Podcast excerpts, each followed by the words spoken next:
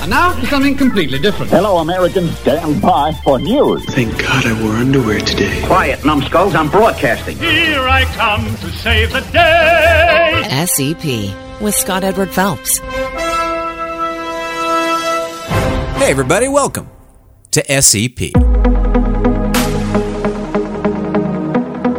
Some assorted thoughts about the unprecedented trip to Europe and Russia. Prior to his meeting with the other world leaders at the NATO summit, he had this to say, in part, quote, I could leave NATO. I think I probably can. But that is unnecessary. Unquote. Not we can leave NATO. Not our nation can leave NATO. Not America can leave NATO. I can leave NATO. Well, uh, er, uh, uh, at least I think I probably can. Not just a monarch, but a moron. This guy is the whole package. Let's just go ahead and make him president for life. Suck it up and admit the founders gave it their very best shot. But in the end, epic fail. Helpful hint grab as many variations on the domain name Trumpica as you can. You'll make a killing. Hashtag e pluribus unum, I me mine, I me mine, I me mine. I wanna talk about me, wanna talk about I, wanna talk about number one. Oh my, me, my, what I think, what I like, what I know, what I want, what I see. I wanna talk about me.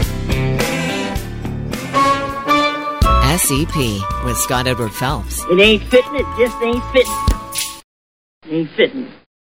Yeah, yeah, yeah. This macho blunt tool bullying bullshit that Donald flings around the global stage like one of Amy Farrah Fowler's monkeys is all very maverick and rogue and telling it like it is, or whatever mindless hyperbole the mouth drooler minions offer up. But at some point, by simple laws of human physics, the bully gets taken down a peg, or two, or ten.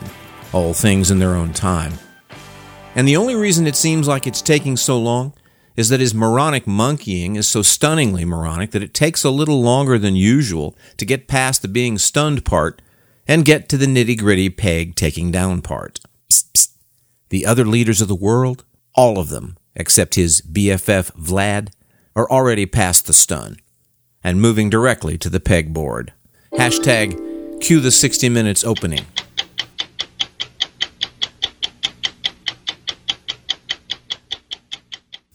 Eventually, now, actually sooner rather than later, what Trump's supporters think about him won't matter a damn bit. All the other leaders in the free world know that he's a liar, and he's a loser, and he's a lightweight, and they will act accordingly.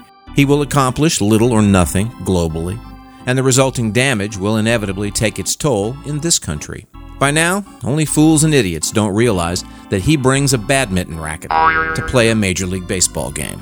And he's not even particularly good with the badminton racket.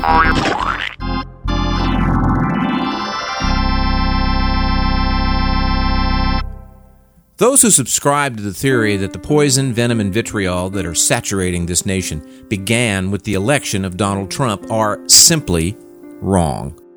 It began with the election of Barack Obama. And the covert, deeply rooted racism that the truly naive believed didn't exist in this country anymore suddenly began to bubble and bubble, and by the year 2016 was the last perfect ingredient brought to a full boil in the recipe concocted by Donald Trump to feed on the fear, anger, and ignorance of those now overt racists.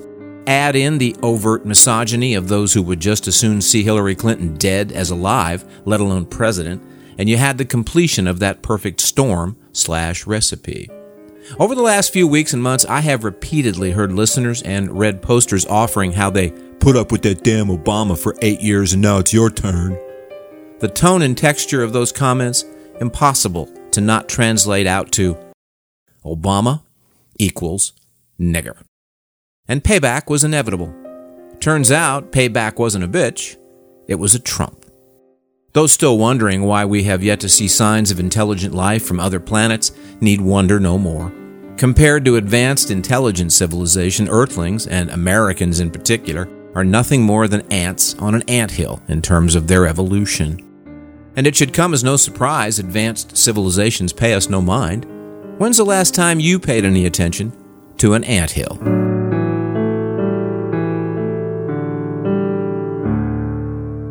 This is SEP with Scott Edward Phelps. As I've told you before, in a job like yours, even when it's finished, there's always one more thing to do. Today's One More Thing H.L. Mencken was an editor and writer in the early 1900s, primarily at the Baltimore Evening Sun.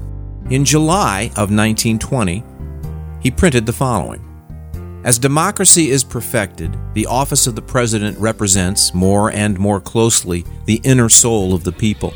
On some great and glorious day, the plain folks of the land will reach their heart's desire at last, and the White House will be occupied by a downright fool and complete narcissistic moron.